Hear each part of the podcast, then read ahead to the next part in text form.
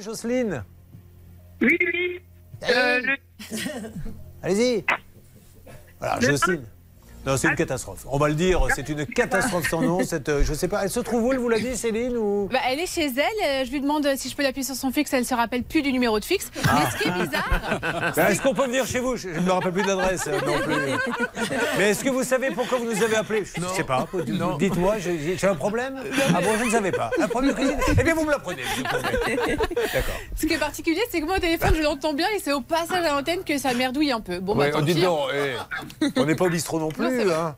Mais vous avez raison, ça merdouille. Euh, Jocelyne, donc, tout va bien. Une partie des éléments euh, est arrivée dès le lendemain de l'émission. Le reste, sous 15 jours, on. on- on- Oui, non, je peux pas vous parler, Jocelyne, j'aimerais.